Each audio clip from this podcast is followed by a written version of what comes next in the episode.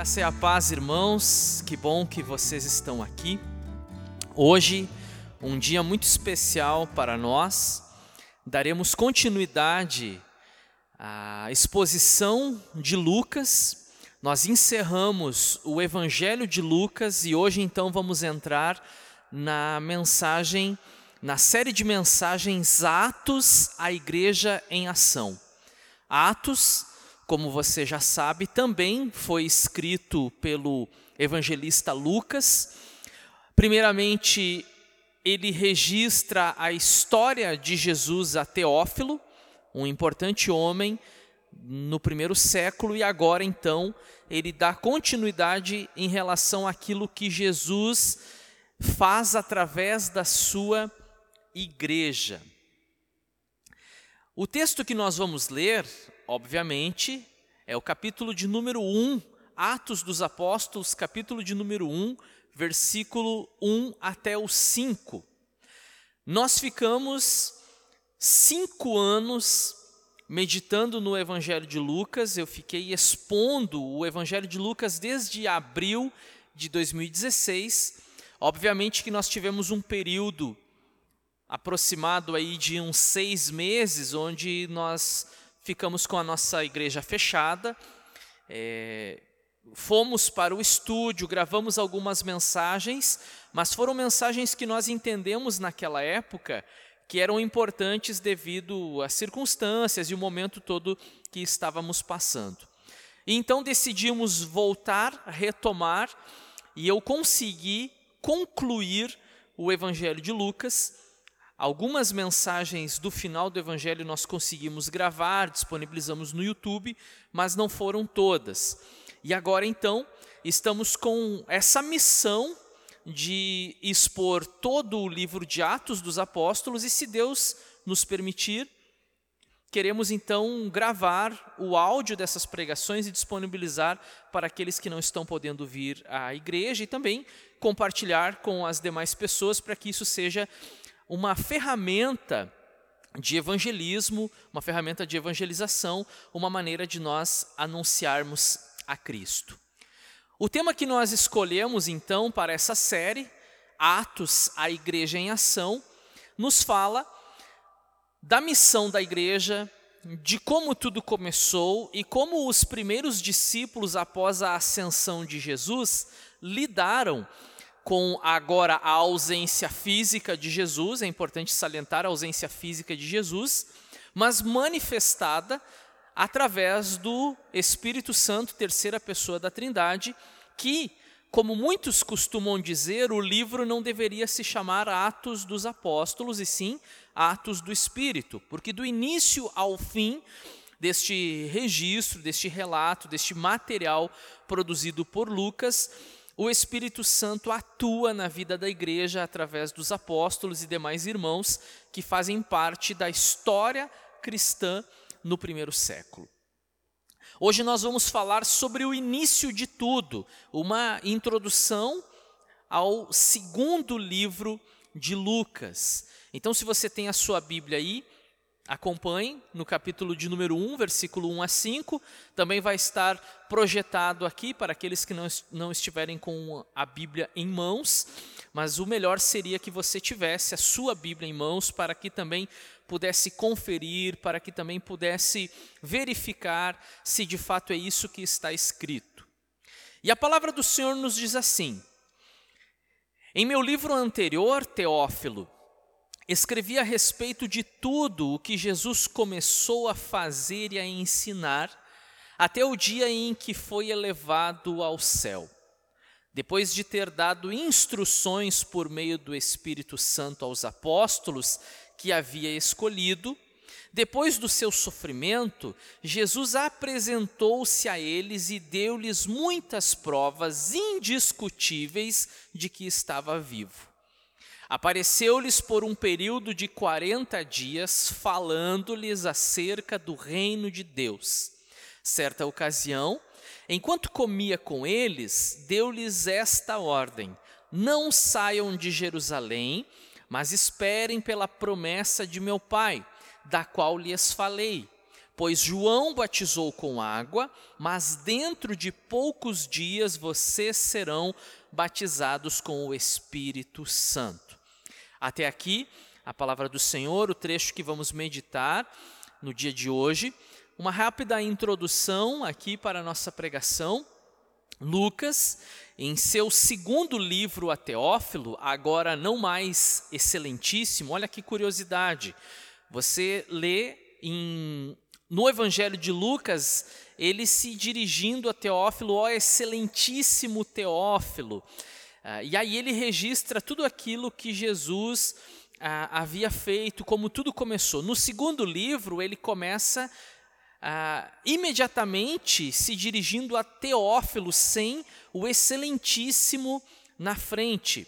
Algumas sugestões para isso, talvez Lucas, num primeiro momento, tivesse sido contratado por esse ilustre homem, um homem rico, um homem de posses, de status, que tinha curiosidade por saber quem era Jesus, e a partir do trabalho e do empenho de Lucas, de toda a sua pesquisa e precisão no seu registro, ele agora se converte e é um irmão em Cristo. E por isso, uma sugestão, nós encontramos essa falta de formalidade no segundo livro. Há entre eles possivelmente também um, um tom de amizade, de um bom relacionamento, talvez entre discípulo e discipulador, irmãos em Cristo. Então, Lucas, em seu segundo livro, a Teófilo, não mais excelentíssimo, relata o início da igreja em Jerusalém e sua expansão ao mundo. Já nas primeiras linhas de seu material, ele relembra o que escreveu no primeiro e, dessa forma, revela as principais doutrinas cristãs defendidas e anunciadas no decorrer de sua história. É, você vai encontrar, ao ler Atos dos Apóstolos, declarações muito fortes sobre a paixão de Cristo. Aqui, no trecho que nós lemos, você encontra depois do seu sofrimento. Uh, nós encontramos no texto em que lemos. Nós encontramos também, além dessa declaração a respeito do seu sofrimento, uh, provas indiscutíveis de que estava vivo, ou seja, ressurreição. Então você tem aqui paixão, você tem ressurreição, e então nos diz que Jesus foi elevado aos céus, até o dia em que foi elevado aos céus, ou seja, a ascensão.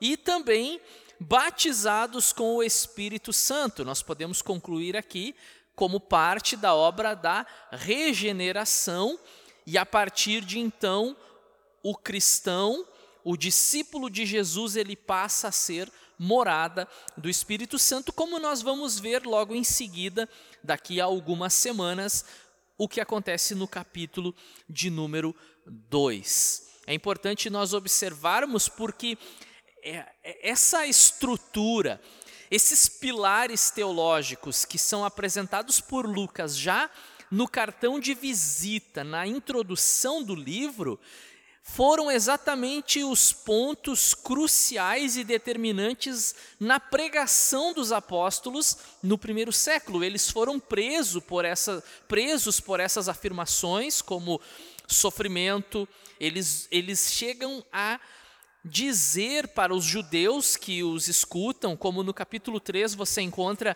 na pregação de Pedro, esse Jesus que vocês crucificaram, ou seja, o sofrimento de Jesus, ele precisa ser sentido e entendido por todos aqueles que foram, de certa forma, cúmplices desses acontecimentos naqueles primeiros eh, dias ali no período da Páscoa. Também a ressurreição, do início ao fim do livro, vocês vão encontrar eh, afirmações e defesas de que Jesus está vivo. Eh, os próprios líderes judeus tentaram abafar esse acontecimento, compraram os guardas, os soldados que faziam a segurança do túmulo, porque eles sabiam que haveria um prejuízo muito grande se as pessoas soubessem que Jesus vencera a morte, o que de fato aconteceu. E essa notícia se espalhou, e à medida que a notícia da ressurreição de Jesus se espalha, a igreja também se espalha com a notícia e vai, obviamente, se expandindo, começando em Jerusalém, chegando aos confins da terra, chegando nos lugares mais longínquos daquilo que nós entendemos ser o mundo da época. Obviamente, não compreendia ainda todos os lugares que nós conhecemos hoje, como as Américas, por exemplo, mas o mundo conhecido da época, norte da África, Ásia, Oriente Médio e Europa. Também a sua ascensão, ou seja, da mesma maneira como eles afirmaram que Jesus subiu, eles também afirmaram que Jesus haveria de descer. E, e, e trabalharam esse conceito e prepararam a igreja através dos séculos para se encontrar com o Senhor, com o seu Salvador. E, óbvio, a, a questão do Espírito Santo muito é, amplamente, né? Trabalhada, a, trabalhado o conceito, porque a, a ideia da terceira pessoa da Trindade, ela não aparece com clareza nos primeiros trechos, vamos dizer assim, dos evangelhos, mas é uma ideia que é construída no decorrer da igreja e os próximos concílios após o concílio em Jerusalém no ano 50 vão ser decisivos para o reconhecimento do Espírito Santo não no sentido de apenas um poder ou uma força divina, mas uma pessoa com a sua personalidade, com a sua vontade, com a sua missão e atuante de maneira tão é, uniforme dentro daquilo que nós conhecemos e chamamos como a Santíssima Trindade. Então, a obra, o agir e a atuação do Espírito Santo do início ao fim do livro. Agora vamos então pensar algumas ideias juntos e eu quero é, de imediato convidar vocês a olharem comigo, então, já no primeiro versículo desse trecho que nós lemos, ah, uma palavra em especial que me chama a atenção, eu uso aqui a nova versão internacional, a NVI, e se você puder acompanhar nessa versão, para nós termos a ideia do que uh, o texto nos fala e, obviamente, onde que nós queremos chegar. Em meu livro anterior, Teófilo, escrevi a respeito de tudo que Jesus começou a fazer e a ensinar. E aí então eu peço a atenção de vocês à palavra começou. Tudo aquilo que Jesus começou a fazer e a ensinar. O ministério de Jesus, ele começa é, decisivamente, definitivamente, após o seu batismo. Após ele sair das águas, batizado por João Batista, após a, o Espírito Santo vir sobre ele, e aqui entra uma grande questão: o Espírito Santo desceu sobre Jesus da mesma maneira como ele desce sobre o crente. É, eu já vi, é, já li em livros é, expressões do tipo Jesus foi batizado com o Espírito Santo, e aí nós temos que ter muito cuidado para fazer essas afirmações.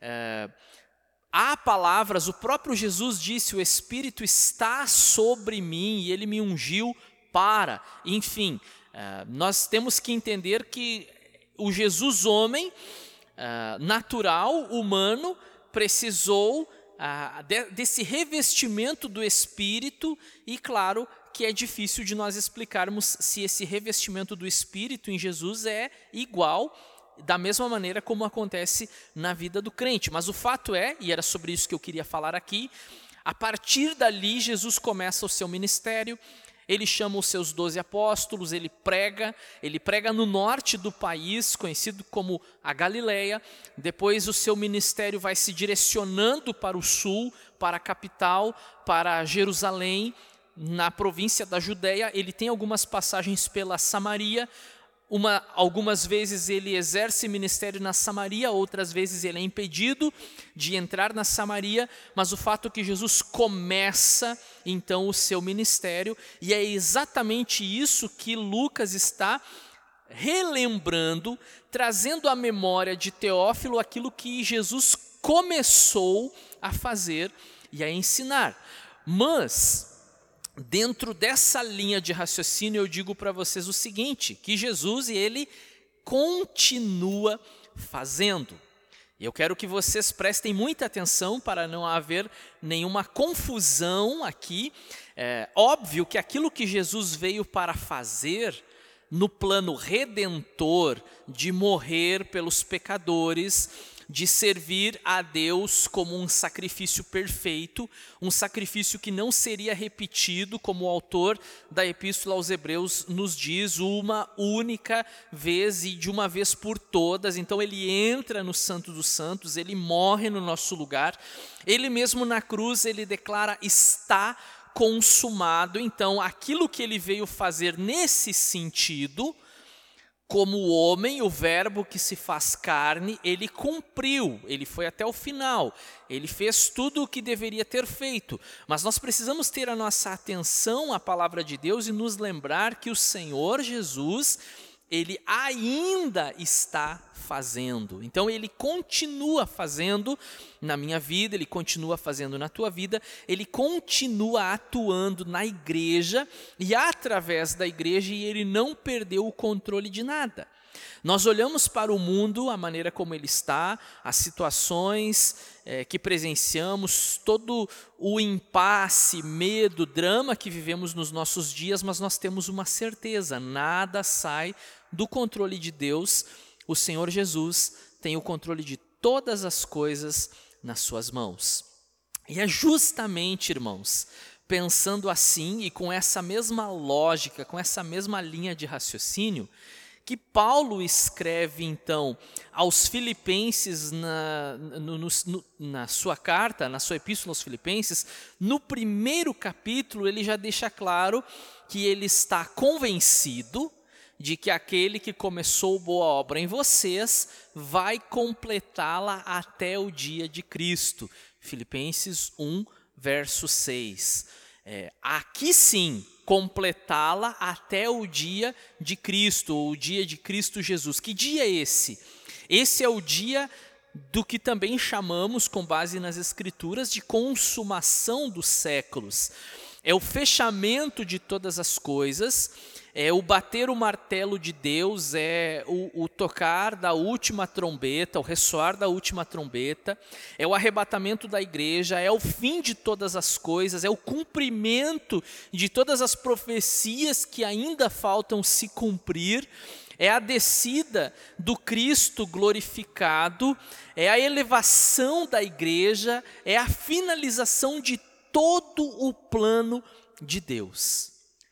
Então, ali sim, até aquele dia, Paulo defende, até aquele dia, ele vai completar aquilo que um dia ele começou a fazer na minha e na tua vida, num processo, em um processo que nós chamamos, com base nas Escrituras, de santificação. Processo esse que consiste em nos tornarmos ou sermos tornados mais parecidos com Jesus a cada dia.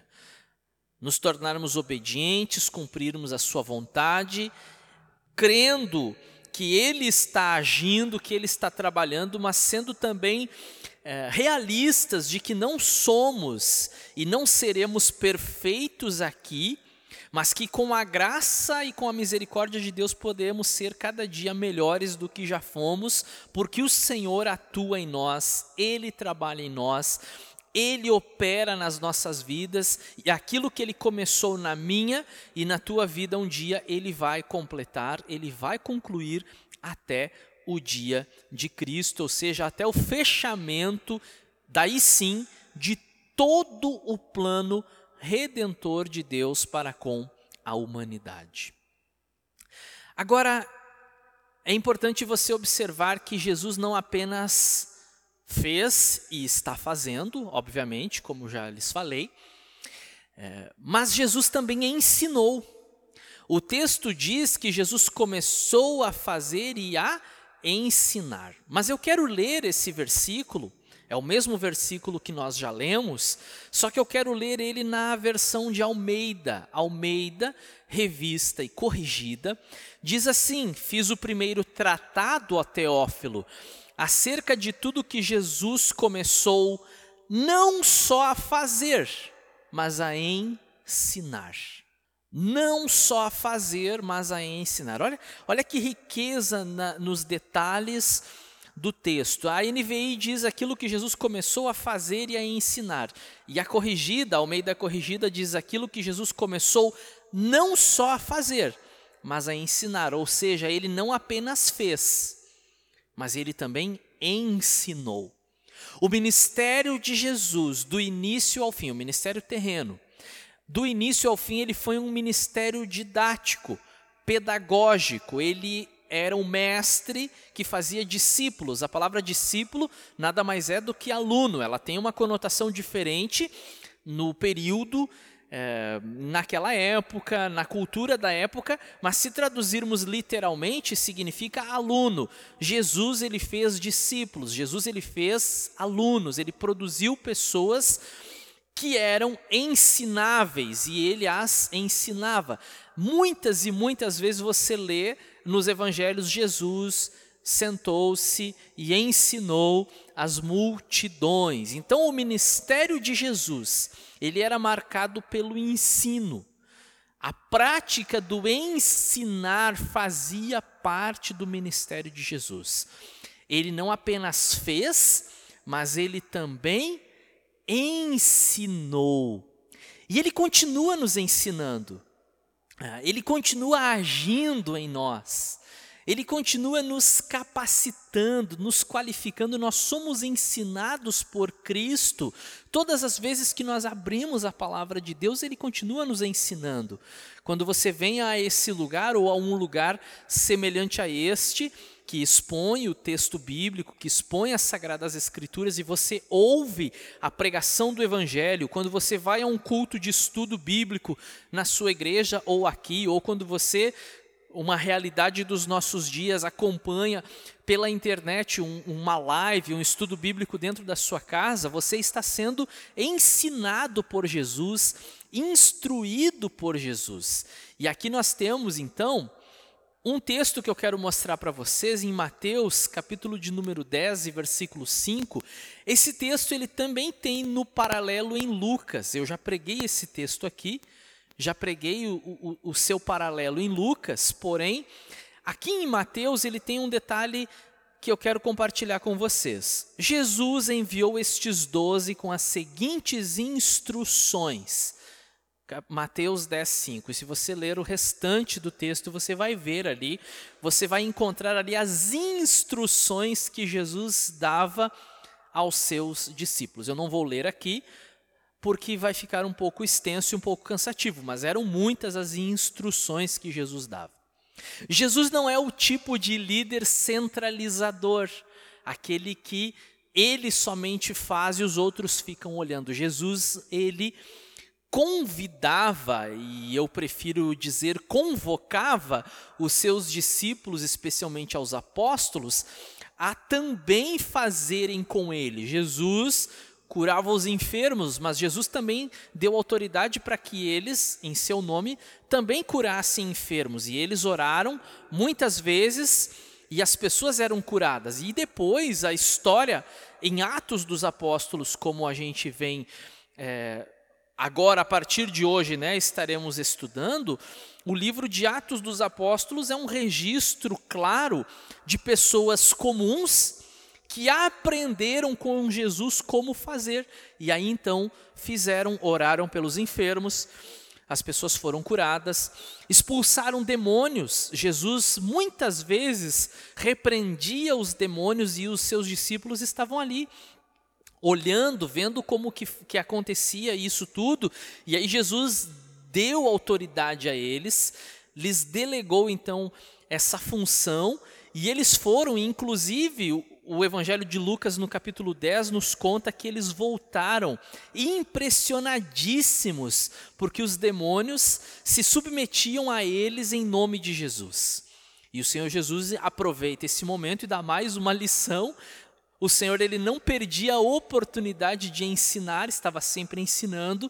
Então ele diz: Não se admirem pelo fato dos demônios se submeterem a vocês em meu nome, mas antes se admirem, se alegrem pelo fato de que o nome de vocês está arrolado, ou seja, né, é, é, escrito, anotado lá nos céus. Ou seja, a salvação ela é muito mais importante do que qualquer função que possamos exercer. Mas Jesus ensinava. O tempo todo Jesus ensinou. Ele não cobrava coisas que ele não houvesse ensinado, mas ele se dedicava a ensinar. E o livro de Atos dos Apóstolos, o segundo livro de Lucas, é para nós uma demonstração de que os alunos de Jesus, qualificados por Jesus e auxiliados pelo Espírito Santo como uma promessa, que ele mandaria o Espírito, que ele não deixaria os seus discípulos sozinhos, eles colocam agora em prática aquilo que eles aprenderam com Jesus. E é justamente esse ponto, então, que eu quero trabalhar com vocês agora, o nosso terceiro ponto. Primeiro, Jesus começou a fazer, ele deu início, mas ele continua fazendo. Em segundo lugar, Jesus ensinou a fazer. E agora, por último, nós devemos fazer. Eu quero compartilhar uma curiosidade com vocês. Vocês viram que nós lemos os primeiros cinco versículos do livro Atos dos Apóstolos. Agora nós vamos dar um salto, nós vamos dar um pulo do primeiro capítulo para o vigésimo oitavo, o último. Atos dos Apóstolos tem 28 capítulos. E eu quero ler com vocês os dois últimos versículos do texto. Lá no capítulo 28, Lucas nos escreve o seguinte: por dois anos inteiros, Paulo permaneceu na casa que havia alugado e recebia a todos os que iam vê-lo. Pregava o reino de Deus e ensinava a respeito do Senhor Jesus Cristo abertamente e sem impedimento algum. Talvez você possa estar se perguntando o que isso tem a ver com o início da pregação, da, da, da exposição de Atos dos Apóstolos, o que isso tem a ver com o primeiro capítulo. E eu quero mostrar para vocês o que isso tem a ver. Me parece, eu não sei se vocês observaram isso, me parece que faltou um fechamento, um encerramento do livro. Eu não sei por qual razão, eu não sei quais circunstâncias, é, não sei se Lucas havia deixado para fazer isso depois, fazer o um encerramento, ah, a exemplo das cartas de Paulo, que tem uma saudação final, que ele manda uma saudação aos irmãos da igreja X, da igreja Y, que ele manda uma saudação daqueles que estão com ele, que são seus companheiros de missão, que ele dá últimas orientações, que tem, ah, de certa forma, uma doxologia no final, alguma coisa do tipo, a ele seja glória pelos séculos dos séculos, ou a famosa bênção apostólica que muitos adotaram para finalizar os cultos, né, com o amor de Deus Pai, que a graça do Filho, que a comunhão do Espírito seja com todos vocês hoje e sempre.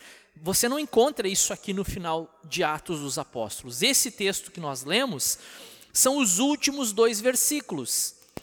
E parece que tem mais coisa para acontecer que Lucas não registra. Agora, nós que cremos exatamente é, na inspiração do texto sagrado, sabemos que o Espírito Santo de Deus ele supervisionou a vida daqueles que foram instrumento de Deus para registrar, para produzir o que nós temos nas nossas mãos hoje como texto sagrado, especialmente o Novo Testamento, 27 livros. Né?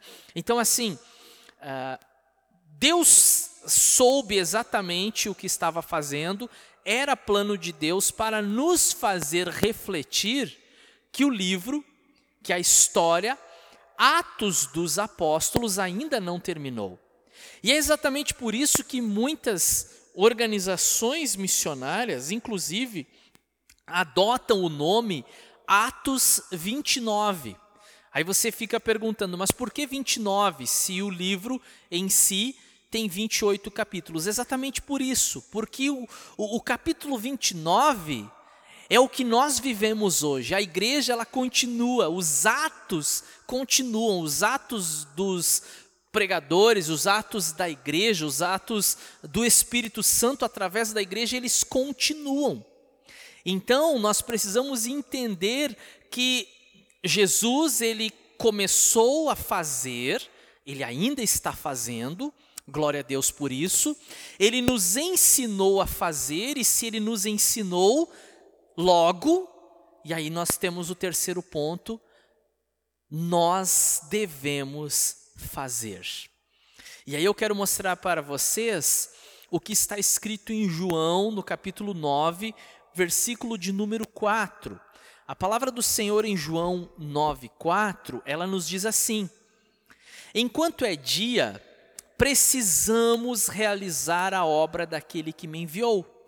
A noite se aproxima, quando ninguém pode trabalhar. Aqui nós temos então palavras de Jesus. É o Senhor Jesus quem está falando. Enquanto é dia, precisamos realizar a obra daquele que me enviou. Você percebe o plural aqui? É importante nós observarmos que Jesus, ele não diz que ele tem que realizar, embora ele tivesse que realizar, embora ele tivesse uma missão dada pelo Pai, mas ele compartilha a sua missão conosco e ele diz: precisamos, nós precisamos realizar a obra daquele que me enviou. Eu já falei no início da mensagem e eu reforço essa ideia.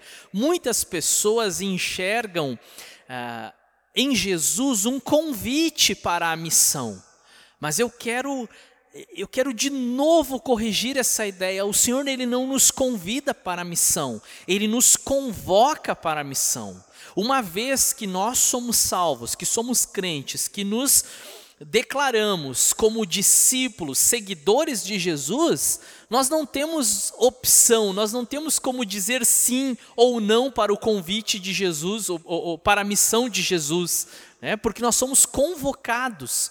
Um convite é algo que você tem é, liberdade, você pode dizer se quer, se não quer, você pode dar uma desculpa, você pode é, informar que tem um compromisso na mesma data e horário que não vai poder participar. Agora, uma convocação não.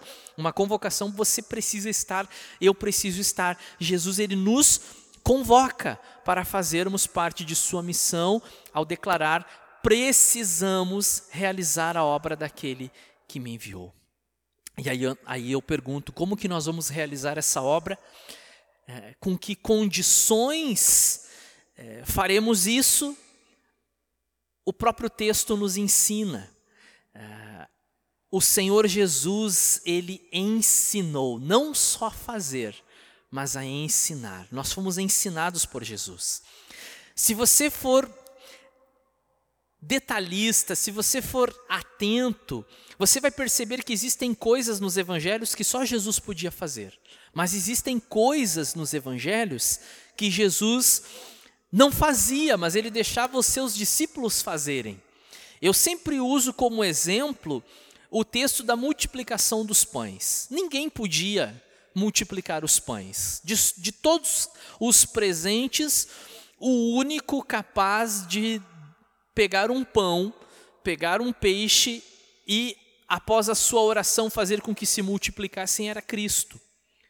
Mas veja, Jesus chama os seus discípulos e diz: Vocês vão distribuir o alimento para eles. Vocês têm que fazer o povo sentar em grupos de 100 e de 50 no gramado. Jesus não iria fazer aquilo que cabia aos discípulos. Jesus não iria fazer aquilo que estava ao alcance dos seus apóstolos. Nós precisamos entender isso na nossa vida. Existem coisas que ninguém pode fazer por nós, somente Jesus é capaz de fazer. Agora, existem aquelas que estão ao nosso alcance, e aí a essas, então, precisamos assumir a responsabilidade e fazê-las. Jesus nos ensina para que nós também atuemos e possamos fazer aquilo que ele nos manda. Por isso que o livro Atos dos Apóstolos, ele parece não terminar, porque nos dá essa ideia de continuidade. A igreja continua trabalhando, a igreja continua atuando e atuante nesse mundo até que o Senhor volte e nos leve daqui. Mas enquanto estamos aqui, nós temos essa missão, essa função, essa tarefa, nobre tarefa dada por Jesus. O livro Atos dos Apóstolos, no seu primeiro capítulo, e é o texto que nós vamos meditar na semana que vem, ele já nos diz então: vocês vão receber poder ao descer sobre vocês o Espírito Santo, e vocês vão ser minhas testemunhas em Jerusalém, na Judéia, Samaria e até os confins da terra. Jesus ele continua fazendo a sua obra nesse mundo através da sua igreja, através da minha e da tua vida. Jesus é aquele que nos ensina, somos ensinados por ele diariamente, frequentemente, e ele nos convoca. Nós devemos fazer. Eu quero encerrar a minha mensagem com uma frase que diz o seguinte: Deus realiza sua obra em nós, através de nós e apesar de nós. Bastante atenção para essa última última parte, apesar de nós. O nome disso é misericórdia. Quem somos nós? Quem somos nós para fazermos a obra de Deus, para darmos continuidade àquilo que Ele começou? É apenas por Sua graça, por Sua misericórdia e na dependência de Jesus que nós podemos, de alguma forma, nos tornarmos úteis na Sua missão, na Sua obra e participantes daquilo que Ele começou e daquilo que Ele continua fazendo. Que Deus abençoe a sua vida e até a semana que vem, então, na continuação, eu estou com meu coração cheio de expectativas em relação a essa série. Eu tenho certeza que vai ser um instrumento de Deus para nos mover, para nos tirar da nossa zona de conforto e para que, através das nossas vidas e da igreja que está nessa localidade, o Senhor Jesus seja conhecido e seja glorificado. Amém.